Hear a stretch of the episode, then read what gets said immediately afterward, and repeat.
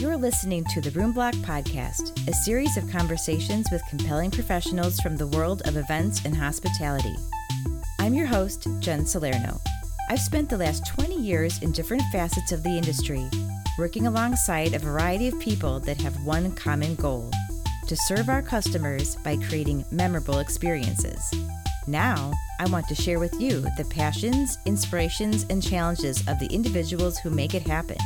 In each episode, we'll hear insight and perspective from two guests that fill some of the many roles within this incredible industry. Welcome to the Room Block and enjoy your stay. Greetings, Room Block Podcast listeners. Thanks so much for joining me for another episode. I want to welcome any new listeners to the show. Thanks so much for joining me, and welcome back to any repeat listeners. I thank anyone who is listening, and I always appreciate your support. The best way to support the show is to leave a review or rating over on Apple Podcasts, and of course, to subscribe on your favorite podcast platform. Just a reminder that I am taking a little summer break. So as of now, I am planning to resume with an anniversary episode in August to celebrate 1 year of doing the show. I can't believe it's been almost that long, but I'm very proud and happy to celebrate that.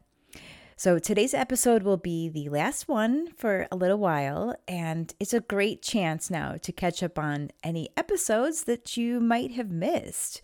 You know, while I strive to keep the show relevant to the important issues in our industry, my main goal is to share the stories and perspectives of all those who work in it. So anyone just finding the show now can still find valuable information even in older episodes. Speaking of valuable, I am really proud to present today's episode to you.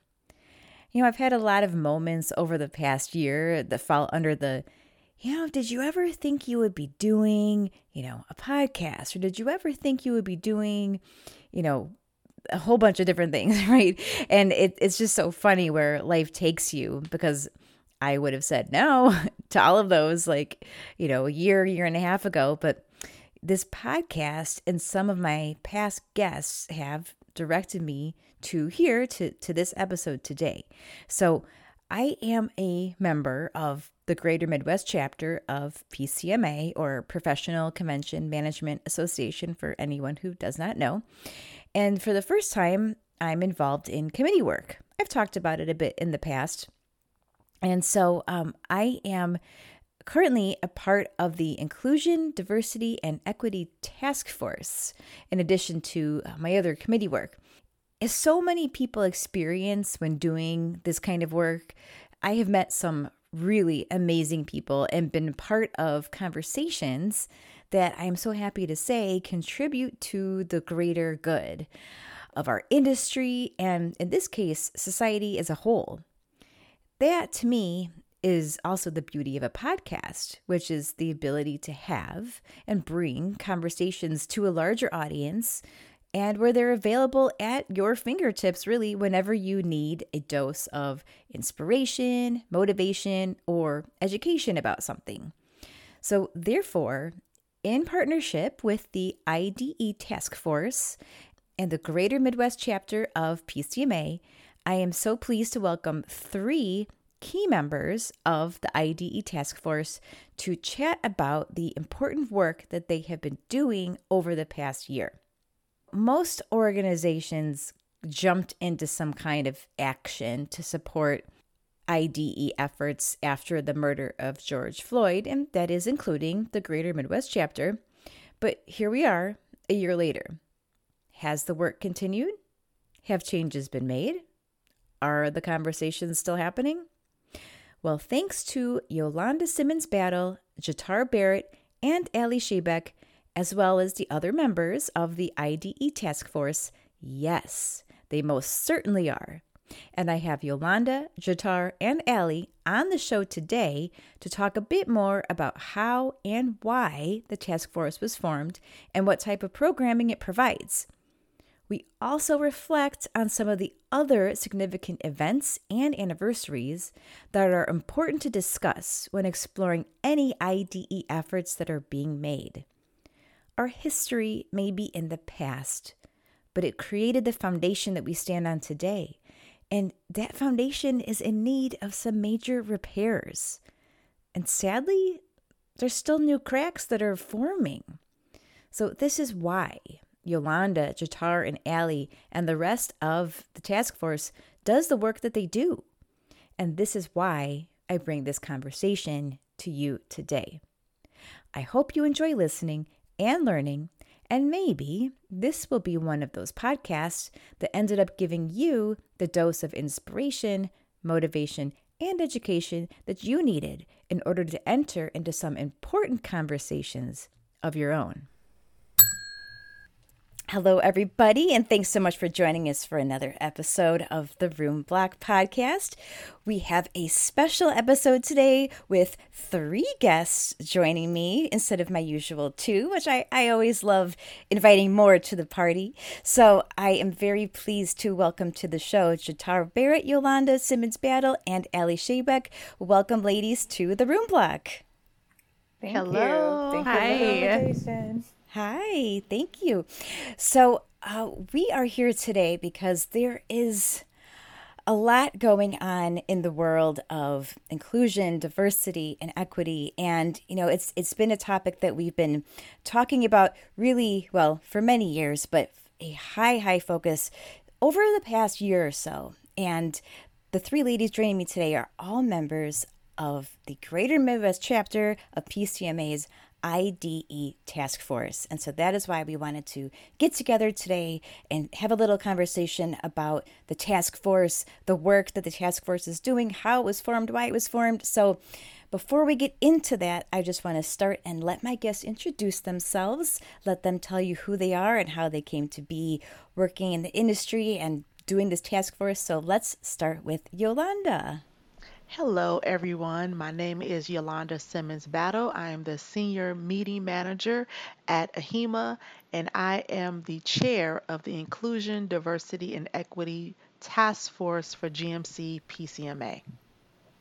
Excellent. Thank you, Yolanda. And Jatare, how about you? Hello, everyone. My name is Jatare Barrett. I am currently the Director of Corporate Events at Alpha Kappa Alpha Sorority, and I am also on the task force. Thank you for having me. Thanks for being here. And last but not least, Ali. Hi, my name is Ali Shebek. I am a senior experience designer with PRA Chicago. And in the GMC chapter, I am the marketing co-chair and also a member of the IDE task force. Excellent. Oh, you know, and I didn't ask you all, how long have you all been members, either PCMA or, you know, part of GMC? I've been a PCMA member for 4 years, but a GMC member only for 2 years. I started in the Southwest and Pacific chapter and then moved to Chicago. Oh, okay. So you've had a little experience cross-chapter. That's cool. Mm-hmm. Excellent. And then, Jatare, how about you? How long have you been a member of PCMA? I have been a member of PCMA since 2006. When I started, I was part of the awards committee for about 6 years. And then I dropped out for a while as an active member. And then I came back in 2018. And I have been a general member. But last year, I joined the task force by invitation. And I am also now a member of the sponsorship committee. Oh, perfect. And then Yolanda, how about you? I have been a member of GMC since 2009, I think. I may be shaving a couple of years off, but I've been an active member, started out with the program committee, then went to awards and became active again with the IDE task force. Perfect. You know, so I have been a member on and off of PCMA since, I want to say, about 2000, 2007, somewhere in there, and various hotel sales roles and that kind of thing. But I've never until this year really been active on a committee or a task force or anything like that. So it's been exciting and rewarding to actually have a chance to do that. So, and it's truly an honor to be here with you all today and to talk about the work of the IDE task force. So let's go back, and I would love to know, what exactly is the IDE task force and why was it created? When was it created? How was it created? Well, I'll start off. IDE task force began in August of 2020.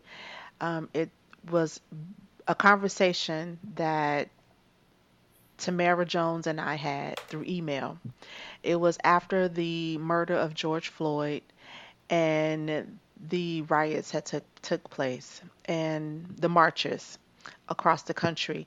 And Tamara sent me an email and she asked, "How are you doing?" Mm. And it really started that the conversation about what could GMC do in this area started from a "How are you doing?" email. So that was wonderful. Yeah. You know, that's been such an important part, I think, of this whole, of everything, is just the fact that people are hurting. You know, people were hurting last year. It's still such a challenging topic. And I think that's really telling of Tamara's kindness that she reached out to just say, how are you doing? And then from there, this plan was born. That's very cool. And then, I mean, was there any kind of anything like this within the GMC before? Not to my recollection. I've never seen anything really that addresses the sort of disparity, even in the things that we experience, not just in everyday, but in the hospitality industry and professional careers. Nothing previous. So, no. Right. And I mean, I don't even remember necessarily any kind of really intense programming about it before either. And so, I mean, I think that's probably such a good reason why the task force was born, was like, you know what, it's time to actually start having these conversations. I mean, they've been had, but really start having them and keep having them, right? So, I mean, here we are. It's been almost a year that the task force has been in place, which is huge. So what are some of the programs that the task force has put into place, or what are some of the topics that's been discussed? I have been on at least two different programs that have happened. One was focusing on women specifically, and then the one previous specifically was Authentic Answers to Uncomfortable Questions with John Hickson and Willie Benjamin from Kuna. And that one in particular focused on uncomfortable questions about the hospitality industry, things that we've acknowledged or noted, challenges that we've had in our professional careers, and, you know, how we overcame them, how we deal with them, how we discuss them, who we discuss them with, and any changes that we've seen. And then the one specific women, we spoke to three different women of color, and we asked them about their experience in the hospitality industry, the things that have, you know, hurt or hindered their career, if they felt that being a woman or being a woman of color, which one, you know, they felt had a greater impact on their career and their career trajectory, as well as, you know, the specific challenges that women face in hospitality industry. We overrepresent the workforce, but we underrepresent the management and higher level positions. And those were both interesting conversations that we've had so far. And we're, of course, planning to have more. And I know Ali was part of one, and I will let her speak to that. Oh, yes. Yeah, I worked with Morgan Pruitt, who is a member of our task force, on a couple of sessions relating to the millennial and younger generation's perspective on Black Lives Matter and the racial justice movement. And that was really interesting. We got to speak with a few millennial leaders in and out of the industry that are local to Chicago. So we talked with Jamaal Green, who is a huge activist and actually ran for mayor in Chicago, Morgan Malone, and a few other people, and got their perspectives on what's happening on the ground every day and what do younger people expect of leaders, leaders in our industry, leaders in politics, because I think what we're seeing is so many young people have really high expectations now. They're, no one is okay with the status quo anymore. And especially in the workforce, people are not as married to their jobs. And so if you get somewhere and you realize that you're at a workplace that's not inclusive, not diverse, not accommodating to disabilities or your life, no one has a reason to stick around. So I think we're going to see that workplaces and organizations are going to become a lot more cognizant of their individuals as humans and see them holistically and not as a cog in the machine. And thank goodness for that, right? I mean, it is amazing when you think about the, I don't want to say demands, but requests, I guess, of the workforce now and the way that people, they don't want to work for an employer who's not going to have these elements that make everybody feel comfortable. I mean, it's just where maybe before there was a time where it's like, hey, you know what? It's work. I just got to deal with it. But like that is not the case anymore. It's like you get on board or get out, right? Like it's, and I thank goodness for that. And I don't know, there's so many reasons, I guess, for that change. But I think one big one is just the fact that people are educated and they're getting more educated. And it's because of the work like you all are doing with the task force that is making sure that people know there are options. There are better options out there, right? Mm-hmm.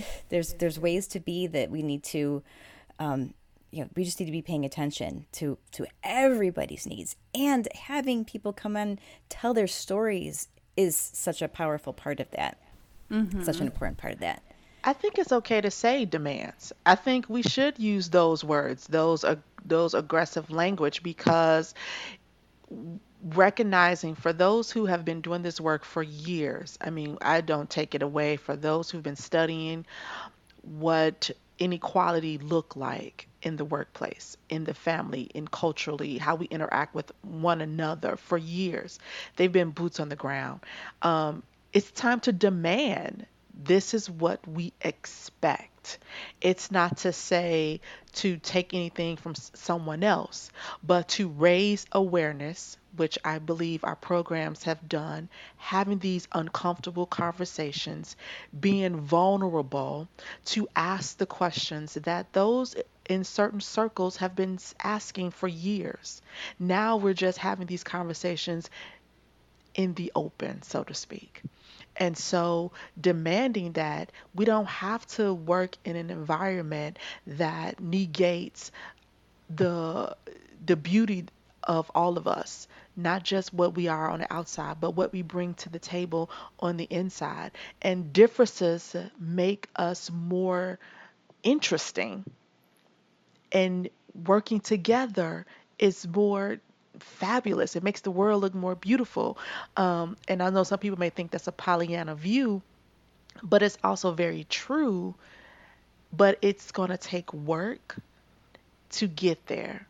And the thing that I believe our task force want to always ensure that because we're having these conversations and GMC have been supportive and bringing these programs and having articles and bringing these notices to point that we can't rest on our laurels. Mm-hmm. We can't sit down and say, oh, we've gotten there. We've made it. No, we have not. Mm-hmm. Well, and you're right by using words like demand instead of request. Like I am glad that you corrected me on that, to be honest, because it is the weak language that I just used that is kept us where we're at. So, you're right. You're 100% right that it is time to just push it, keep pushing it harder. That's the only way that we're going to make change, right? Yes. Absolutely. Because what is the, there's a quote that says, it's either power is not given by the oppressor. It must be taken from the oppressed. And nothing, you can ask for whatever you like, and the person always has the right to say no, but not if you take it. And I feel like that has been the view of the establishment of the American, society. They, wanted this land, so they took it. They didn't ask the Native Americans that lived here, can we please have this land? We, really want to start over and start something new. They took it. They stole it. They murdered. They raped. They killed. And they took it because they had the power to do so, the strength to do so. And so whenever it is, unfortunately, the issue of power, it's rarely ever an equal negotiation. It's rarely ever something that has to be, like, oh, this is my viewpoint. I hope that you understand. If that was the way that it went, we wouldn't ever have to go to war. It's always something about, somebody else's no or inability to see another side or lack of willingness to give that creates these situations. Right or wrong. I'm not saying that it's right to do that. I'm just saying that that's the way of the world that we live in. So I think this continues to be a fight. It is not going to be something that goes gently into the night and equality will be met and everything will be fine. It will be a constant, struggle. It will be a constant negotiation of what is going to be given and what is going to have to be taken. Yeah. I mean, and I guess it's really absurd when you think about it, because we are just talking about equal footing. That's right. It. Right. That's it. It's not more, it's not better. And that's my favorite statement is justice is not a pie. It's not going to run out. Just because somebody has more pie doesn't mean somebody gets less. It's not a food group. It's not a resource. Justice is just. Justice. Well, so to go back to when the task force was formed. So, Yolanda, it was you and Tamara who kind of, the idea was born with your email. So then how did everyone else get involved? Like, Ali, how did you get involved? Well, I was a member of the marketing committee at the time, and my team leaders sent out an email and said, hey, GMC is thinking about starting this task force. And it was right after the murder of George Floyd and, all of the other murders that happened last year, Breonna Taylor, Ahmaud Arbery. And I was furloughed from work at the time and just very, very restless. Like, I need to do something, but I don't really know what. And I think that a lot of people felt that way last year. And so then when they reached out and said, we're thinking about starting this task force, I was like, yes, please let me sink my teeth into something and learn and be a help in some way, because I can't just do nothing. And, I think a lot of people were probably in a similar place. And it's interesting and challenging now as the tides are turning in our industry and people are finding themselves back at work. We were just saying when we get on this call, everyone's like, it's so busy all of a sudden. So, but the focus has to continue. Mm-hmm. Yeah, I think it's about now just weaving this into all of our conversations at work, at home, with our friends. And, one thing I've really learned is not being afraid to speak up if you hear something that is offensive or might be construed as offensive, or if someone maybe doesn't really know what they're talking about. I'm less afraid just to say, hey, let's take a step back and think about this. Whereas before, I think a lot of people, especially women, especially white women, you're a little bit afraid, like especially if it's your boss, if they say something offensive or, on the line, you're like, I don't have any recourse here, so I'm just going to pretend like I didn't hear it. But that's been the problem. That's why we are here today, is no one was willing to ever have this conversation. Right. I've definitely been in that position of, I'm just a peacekeeper, but mm-hmm. that's not, that doesn't move any needles. No more.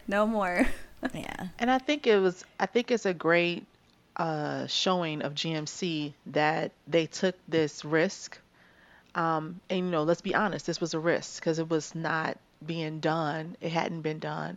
I know they had the Black Lives Matter group that started probably right when we were doing the IDE in Washington, D.C., I think.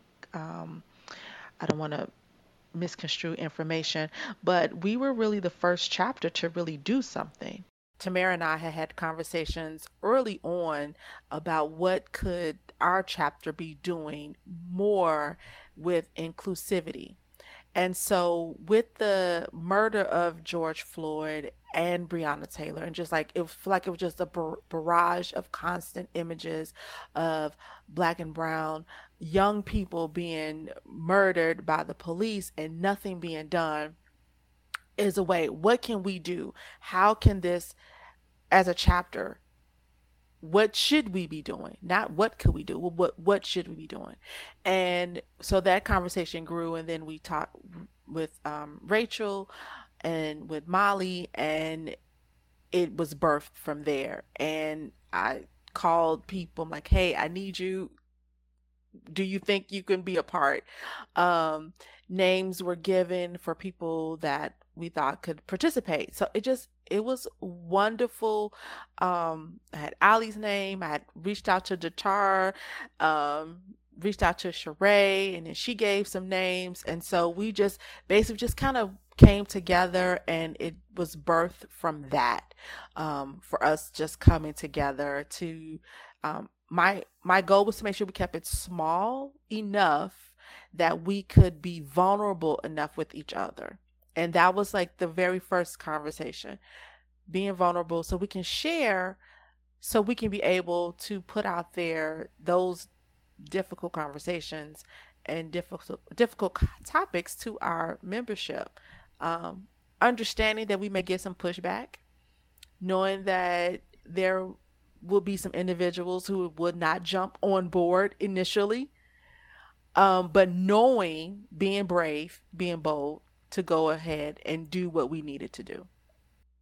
That is such a good point about keeping it small so you could all amongst yourselves be vulnerable, because I suppose that's how the topics are born, right? I mean, you have to be able to find a space where you go in and say, look, like, I'm feeling this, and if I'm feeling this, like, someone else, anyone else out there? And then within the group, you could be like, yes, like, multiple people are experiencing this, or these are things that we feel like we need to be discussed. I mean, did you actually receive any pushback throughout this whole process? Silent pushback. Well, I think, you know, like most things that happen, you know, overt racism, you know, is never smiled upon or looked at in a friendly manner. But a lot of things are covert. A lot of things are undercover. A lot of things, you know, it's not what they say, it's what they don't say. So I think in similar fashion, you know, those conversations that are happening that are not, you know, reinforcing this task force are happening. They're just not happening to us. Mm-hmm. So I think that would be a fair thing to say. Right. That makes sense. Well, and, you know, I feel like there's been other conversations that I've had about organizations that, you know, kind of everybody started to jump on board last year with saying, okay, we're going to have a task force. We're going to do this. But just forming the task force, just saying that it's there for the purpose of being able to say you have it, isn't really doing anything. And I feel like there are organizations that have found themselves in that place. So there's people who say, hey, like, I thought we were trying to do something here, and actually we're not. So I think that it's so cool that the GMC and the task force, this task force, has done so much work to actually keep the conversation going. Yeah. I saw recently an Instagram post from Pull Up for Change that was encouraging companies last year to share what they're doing to promote diversity and how diverse really are you. And they just posted the other day that of the 300 plus companies that said they were on board, only 3 companies have released their diversity data in the past year. Wow. Really? Yeah. But if you think about it in sort of this way, if you think about it in the, you know, the covert versus the overt, you know, it's about the appearance of, you know, like, of course we're not racist, but all of your actions here show that you have work to do. And maybe you're not racist, but maybe you have some tendencies that need to be addressed, you know. And I think I was a panelist on the Choose Chicago diversity inclusion conversation with Yolanda as well. And, you know, I said that every company has the data. I can't tell you the number of applications I've completed in the last 20 years that have asked for my race, have asked for my age, have asked for my gender. So if you don't need that information, then why are you collecting that information? And if you have that information, because now there's an option to say, I prefer not to provide. Whereas before that was never an option. You had to identify yourself. For everything. So the information exists. Human resources has it. I think what it is that when leadership actually sees what that data says about them, they're very uncomfortable with what it says. And they're either working with PR to figure out how they flip this to make this look better. Or they're looking at a way to say, okay, well, this is where we started. This is our new benchmark. And they want to have something to show for it. So yes, we're great. We've all signed up, but okay, we haven't done enough. There's very little they have actually been able to perform in the time that they've actually signed up that they feel like they want to share. So, and then you also, again, have the ones who do it for the image, not for the actual work. So they're like, look, we joined in, we did it. Look, our company's on this great list. Look, we're inclusive. And it's like, no, you did it so you could have the accolades of doing so, but your internal employees know they know what's lip service versus what's action. And that's unfortunate because that's how it's always been. It's, you know, we have diversity. Look, it's not just all white men here. We've just added one white lady. Look, applause, diversity, right. You know, and, or, you know, some variation of that, you know, and it's always been that way. And what's happening now is that people are asking for people to be accountable for that. Not just say, look, I've done this great thing. I'm going to look into it. It's like, no, okay, well, you've looked into it enough. Where's the work behind it? Where's the data? Where's the support? Where's the, you know, inclusion? Where's the diversity? Where's the, you know, the hearing impaired? Where are the people who are in wheelchairs or in scooters? Where have you built the ramps? Where have you helped people who have some autistic abilities, but also have, you know, things that can be provided in the workforce? You know, how do you use their abilities to further the company? And I think immediately everybody thinks about, you know, black and white, as opposed to, you know, all the other ways that you can be diverse. But it really is more than just color. There's so many ways that you can be inclusive that don't involve just the color of someone's skin. And when companies are taking a look at diversity, they really need to take a look at all of it, not just that particular aspect. That's definitely true. You know, I think Yolanda and I, we've had this conversation before. We're talking about different programs that the task force could embark on, and realizing how vast, how deep this conversation really needs to go. And that it is never going to end, because there's always going to be some way. I mean, live events, you know, there's fine, you know, there's some things that people have tackled as far as, okay, fine, we're found a way to make these more inclusive as far as accommodations for people with disabilities. But then now we move into the virtual realm, and that's a whole new area where we have to make sure that we're being inclusive in that way as well. I mean, it goes on and on and on. And, you know, I guess there's people who, you know, they say, you know, if you don't know until you know. And that does, though, I think, put the onus on people to educate themselves. And I was going to ask, you know, Jatare and Yolanda, as women of color, do you get sick of the responsibility? Do you feel responsible for always driving these conversations? Do you feel like you're in a place where it has to fall on you a good amount of the time, or are you starting to feel like other people are getting more involved? So yes, it is very tiring to feel like you are the spokesperson all the time. Because I am a woman of color, I do not want to speak for all women of color, because we are yet diverse and have differences amongst this category, this bucket that I, you know, check off.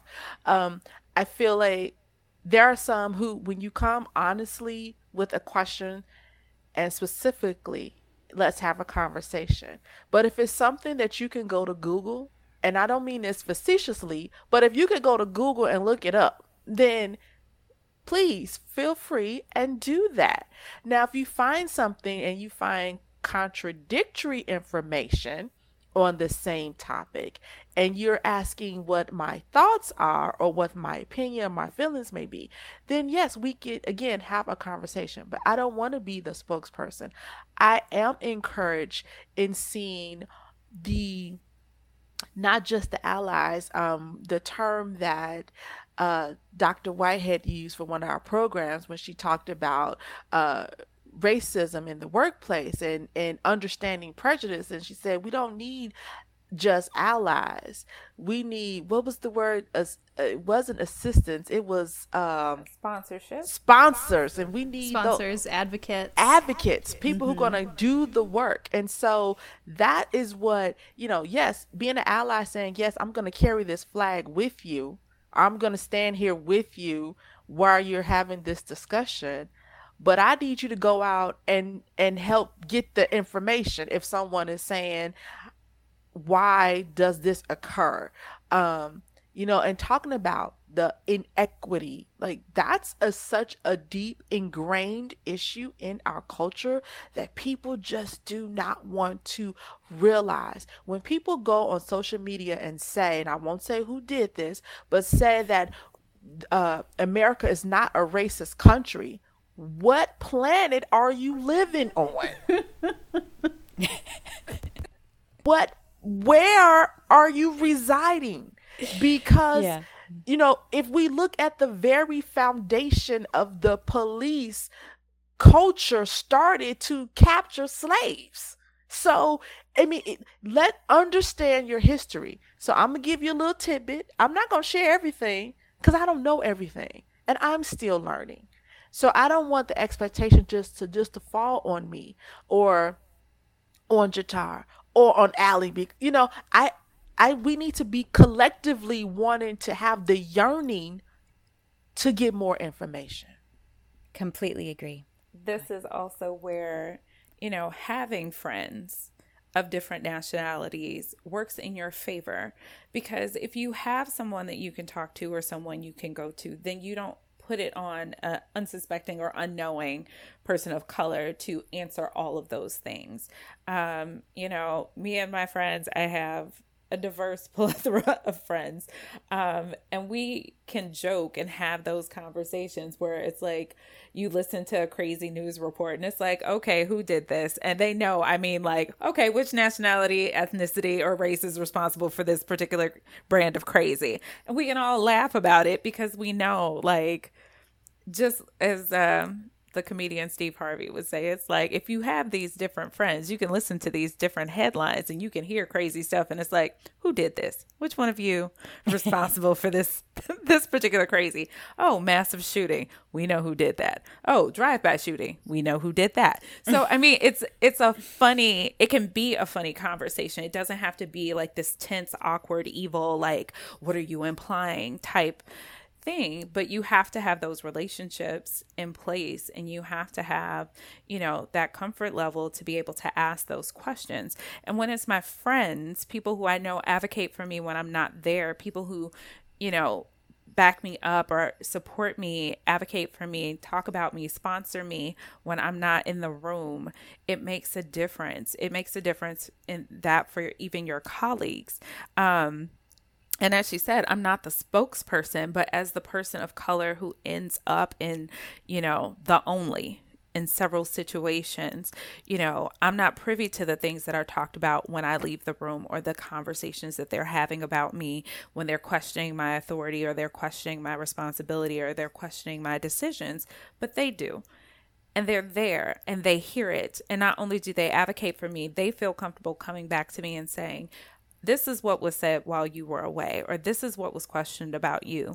And this was my response for that. And I just want to let you know in case this comes back around to you or this comes back and bites you.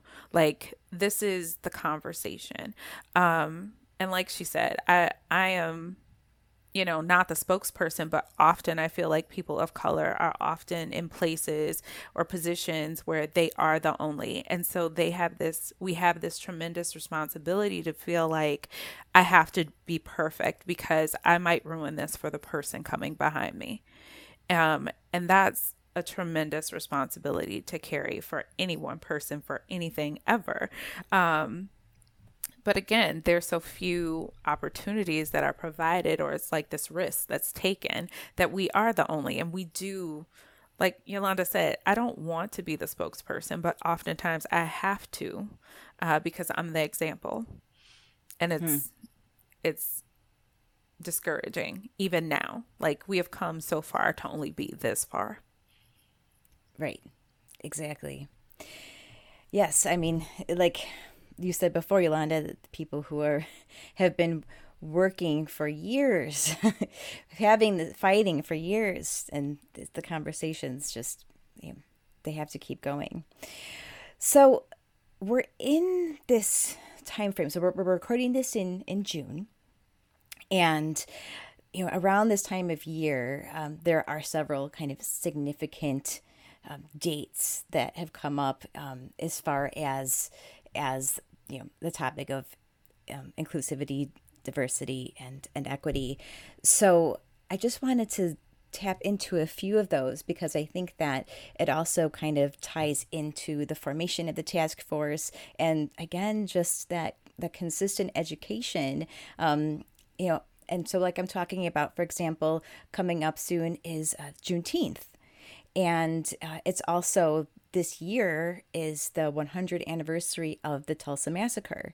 And so, I mean, these are all things. And then, you know, and it was, you know, just over a year ago that George Floyd was murdered. So, I mean, it's all of these things are kind of happening right around this time, coinciding with about the year anniversary of this task force being formed. So I thought it would be good to just go into a little bit some of this information, some of the significance of this, just so we can continue to educate. And I mean, I'm going to be 100% honest here, and this might make me sound horrible, but you know, Juneteenth is not something that I had any awareness of until, I don't know, maybe like 2 years ago, maybe. Well, thank you for sharing that. I mean, but you're not alone. There were so many people who did not recognize Juneteenth and didn't even know what it was about. And to be honest, there are a lot of Black people who didn't know what Juneteenth was either. And I didn't learn about Juneteenth until I got to college.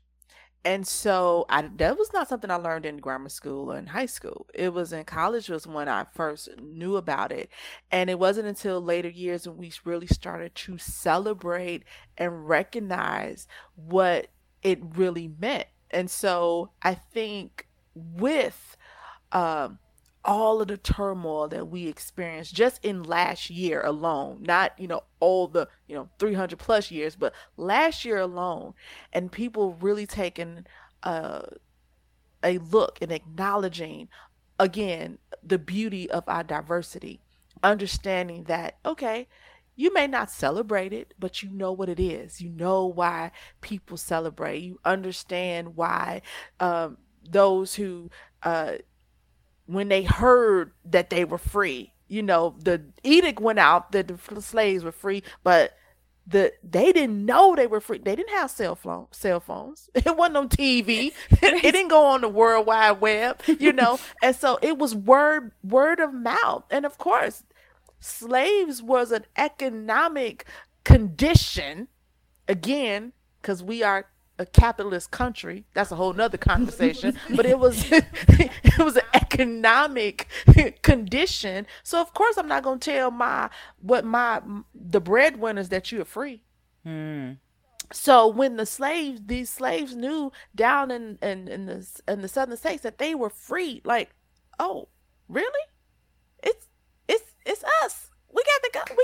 It's time to celebrate. And so the symbolism of it all, of what people, and this was after, so what, a year afterwards? I think because it wasn't 2.5 years. 2.5 years, right. 2.5 years after the edict went out that the slaves had been freed. 2.5 years later. And so, yes, my household, we celebrate everything. So, because I believe in celebrating all wins, right? So we celebrate this for people who endured, and they were survivors, and they survived, and they endured that time period to try to get with the family that either by blood or was created because of the circumstance. You know, so I think this is an awesome time for us to celebrate Juneteenth and why it should be recognized. Just like the Tulsa massacre, so many people talking about they didn't even know what it was about. How amazing is that, though, that we are in a time that we have the internet. And so you get more, and you have documentaries being shared and people understanding, like, this was a community who was thriving. They had businesses. Okay, you cut us out, so we're going to create something for our own. And then it wasn't a riot, because that's what the newspaper said. It was a riot. White people came in there and burned the town down, because they were thriving and surviving and created their own. And so even in that messaging, that how does some people, the burden of when you feel like you create your own, you're working, you are creating wealth for your neighbor, and then we're sharing and growing with each other, and then we're continuing to live this the American dream, right? Oh, but then now someone's telling me, well, no, you can't live the American dream like that. This is not for you. That's a burden. And so I think recognizing what this community did, and then what happened to them. Because if you do not know your history, you are doomed to repeat it. And so we have been repeating history because you have those who don't want history to be taught.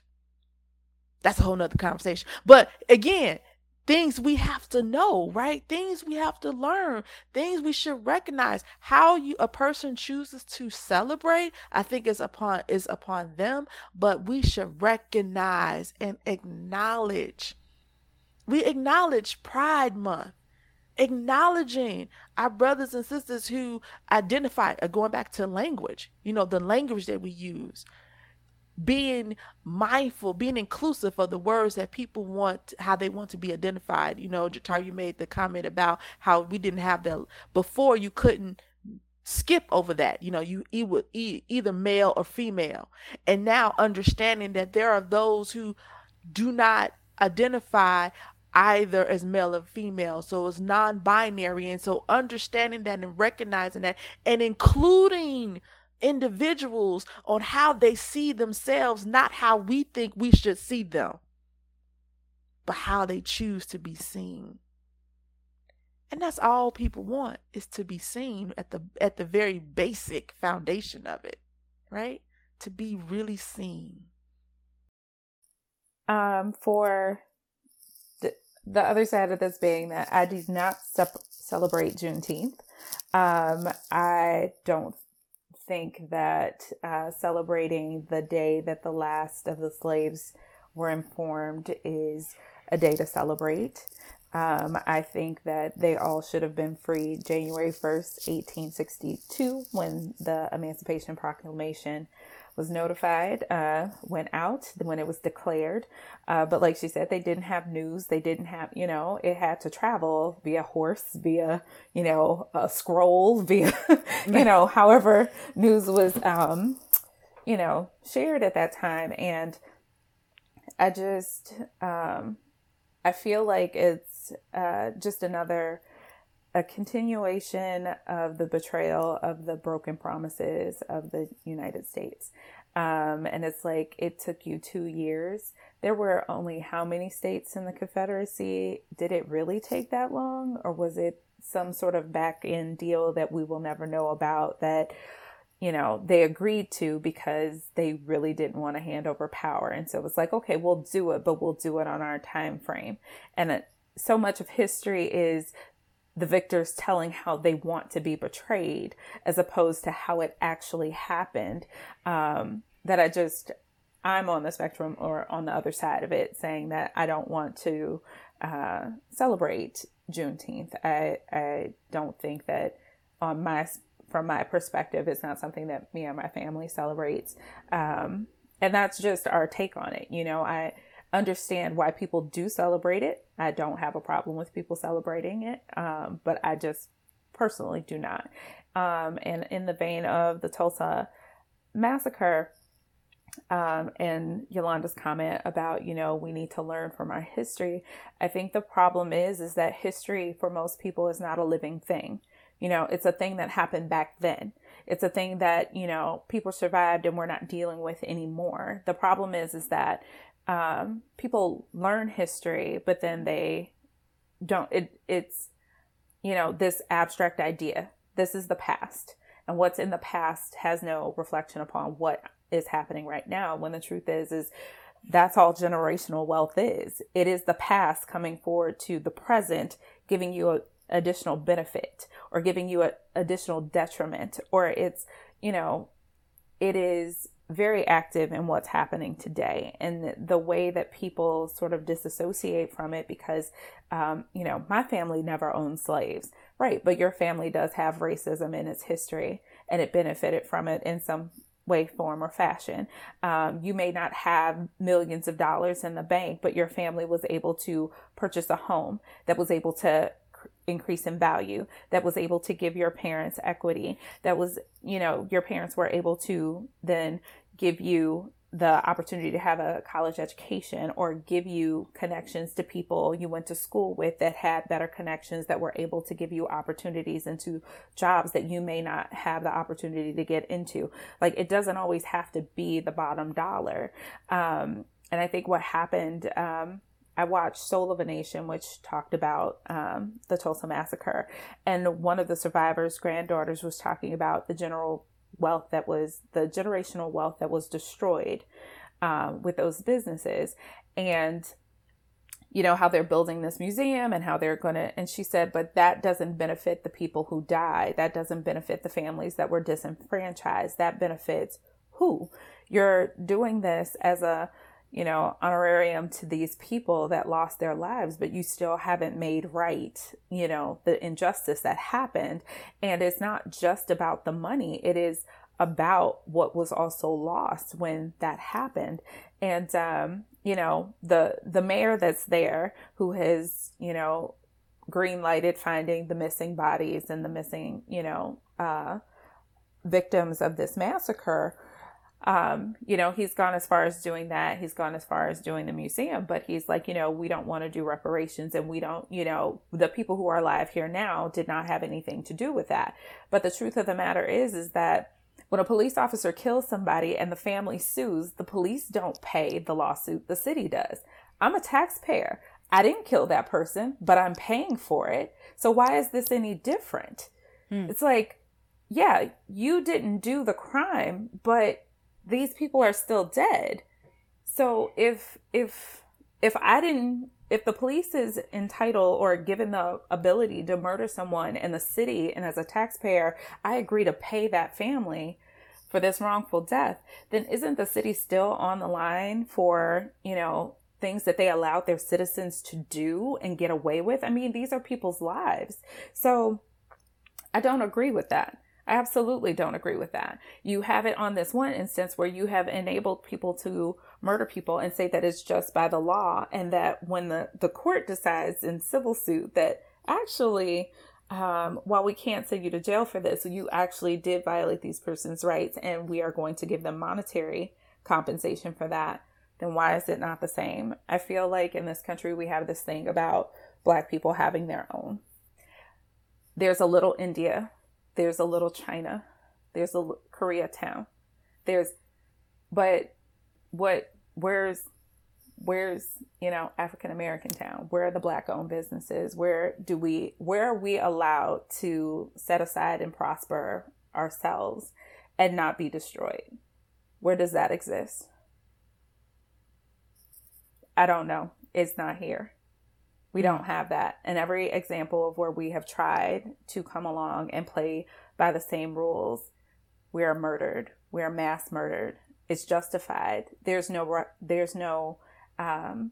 repercussions. There's no consequences. There, even now, 100 years later, 400 years ago, where does it happen? When does it happen?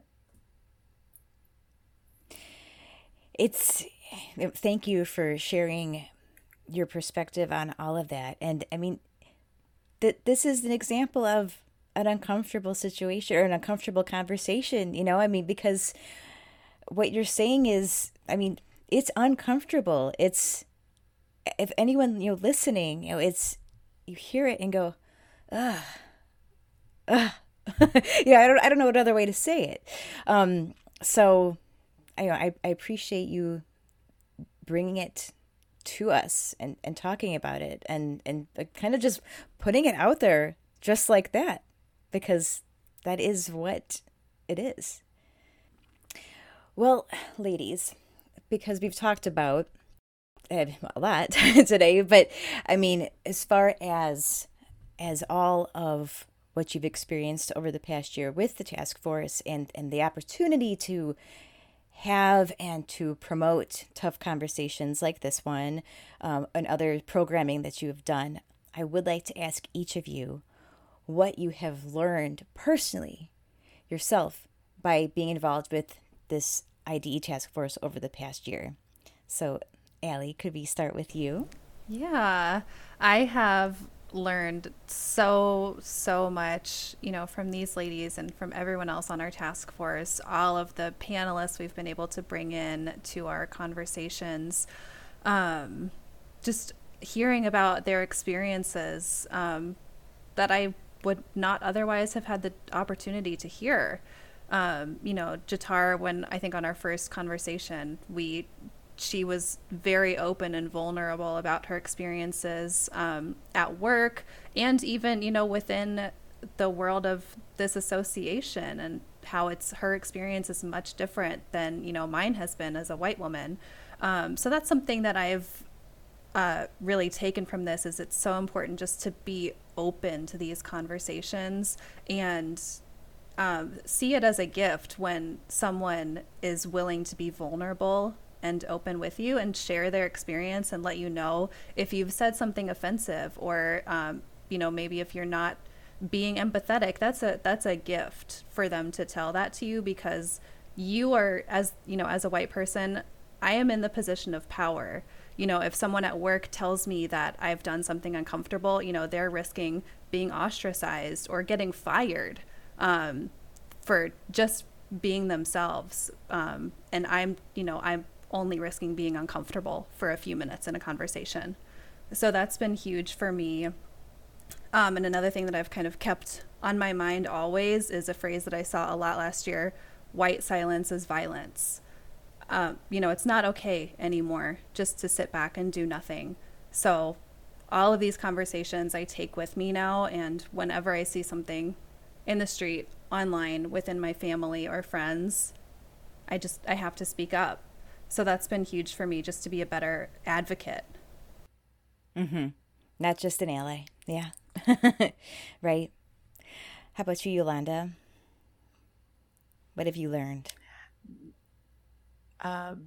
First of all, working with these wonderful people has been so inspiring. I learn something every single time we have a conversation, every email that comes through, when we share information. I know that I've grown. I've also understood the importance of continuing the fight and continuing the work. And even if there are times where it may seem like, well, why are we doing this? No, nothing is being done. No, there's no change being seen within, not just within our chapter or within our industry, but personally, knowing that when you get an email or a phone call from someone and says, hey, I learned a lot from that program. Or I just re-listened to the program with Dr. Whitehead or the Uncomfortable Conversations, and I learned something about myself. That is the spark that says, keep going. Mm. Continuing to be the voice for the voiceless, even though sometimes I may be in that bucket of being voiceless. It's very meaningful. Thank you. And Jatare, how about you? What have I learned? I've learned that it's okay to just share the experiences. Before, there is definitely a taboo around saying anything, like you experience it, then, you know, pick up the phone, call Yolanda, you will not believe. But instead of having more of those, I'm having more of, I'm sorry, I heard what you said, but that really made me uncomfortable, and I want to explain to you why. Not because I want to pick on you and not because I want to, you know, make you an example, but because this made me uncomfortable. And you need to understand that even if this is an uncomfortable conversation for you, that this is why you should not say those things, or this is why you shouldn't behave in this way, or this is how I received what you had to say. And perhaps that's not what you meant. And so now you have this opportunity to backpedal and apologize. So I think what I've learned, I've learned that the pandemic had a way of spotlighting the things that I believe African-American people, Black and brown people have seen for years, for decades, for centuries. On television, it was not a surprise to us that George Floyd did not survive his interaction with the police. I think it was, it was a grueling experience to watch it, and I still have not watched it. But I think it was an eye-opening experience for a lot of people, not just white America, but for Asian America, for, even Latino America. It's like, hey, this is, something we have been trying to survive. This is our experience of America. This is our everyday. And welcome. This is what it looks like for us. This is what it's like to wake up in a Black or brown body and leave our home and know that we are not going to be treated fairly. But this has been our burden to carry. And I think that in this last year, it's like, no, this is everybody's burden to bear. This is not Black History Month. This is American history. This does not just belong to others. This belongs to all of you. And we are still dealing with the repercussions of this. And now you need to deal with the repercussions of this, because we cannot fix racism. We cannot fix the past, but we have an ownership and responsibility to fix what's happening right now. And hearing Ali feel encouraged and empowered and emboldened to say, that she feels comfortable talking to her family, her friends, or when she sees something and she says something, that's one more person who will not allow the same things to continue. And it's wonderful to hear. It's so encouraging to hear that, even one person is willing to have that conversation, because that means one more person understands that this is not comfortable, that this is not right, that this is not okay. And even this small thing that you're saying, you know, has an impact. This small thing that you're doing that you feel like is a microaggression, or that you don't even realize is a microaggression, is having a massive impact on someone else that has not felt able to say something. So it has been an interesting year, and it has been a powerful year, and I hope, you know, we will all continue. Definitely. Well, I absolutely made the connection between Allie's experience and your experience, as far as Allie saying, I feel more empowered to say something, and then Jatare, you feel more empowered to also say something. I mean, honestly, these conversations, just having the conversations and communicating, I mean, that is truly the basis of what we're talking about here, and just making sure people understand what the experience has been and is, and why it's important to know that moving forward so we can change that. So, speaking of which, what do you all envision as the future of the IDE task force? Do you envision that will continue to go on? Do you have any specific plans or goals?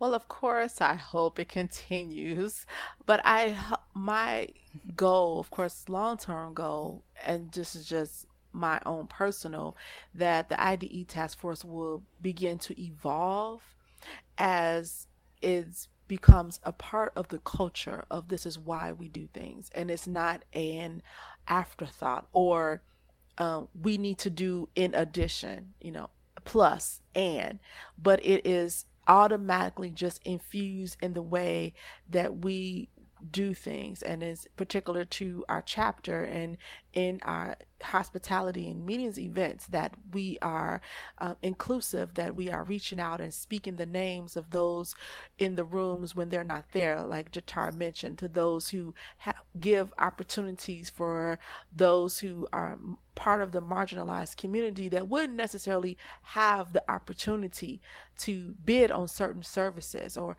speak their name for promotions and being in the C-suite. And it will just be, we won't have to say, this is the first, or here's another, the first African-American man or woman or Latina or, you know, transgender. It would just be, right? It would just be a part of how we do business and in being inclusive board. So I see the task force just continuing to be a mechanism to ensure that going back to what I mentioned earlier, the beauty of our diversity is ingrained in the way we move and function, because it's a part of the culture, and it'll be part of our business because it is good business. And then what we do will be a reflection. What we do at work and in amongst the community is a reflection of how we are at home, because we're bringing that from our village and from our block, our street, because this is how we are. And so this is how we are. We bring the very best to the industry, and it's beautiful with all its different colors and shapes and sizes and thoughts and mechanisms, and it only can push us forward. Definitely. The opportunity is there, and it's such a fascinating time because the industry really is in a rebuilding stage, essentially. You know, again, not to go back to the busyness, but the fact that everyone said they were jumped back in, I hope, and it is our job that we don't just jump back in and go back to where we were, right? We don't just jump back in and revert back to 2019 or 2018 and forget that the past year happened and the conversations that we've had over the past year have happened. This industry on all levels, not just the industry, but the whole country, but for our purposes of this conversation, our chapter of PCMA and the Greater Midwest Chapter in the industry and all the jobs and positions and roles that we support, the opportunity is here to make a change. So I am honored to have had you all on the show today to talk about the task force and the very important work that you are all doing. So thank you so much for joining me. And I hope everyone listening, if you're part of the Greater Midwest Chapter or of any PCMA chapter, I hope you have been inspired by what's being done here. And if you're not, and you enjoy what we've talked about, and you were inspired to do your own task force of some sort, I'm sure any of us would be happy if you want to reach out and ask any questions, but it's definitely important work. So thank you all. Thank you. Thank you. Thank you for having us. This is a really important continuation of conversation.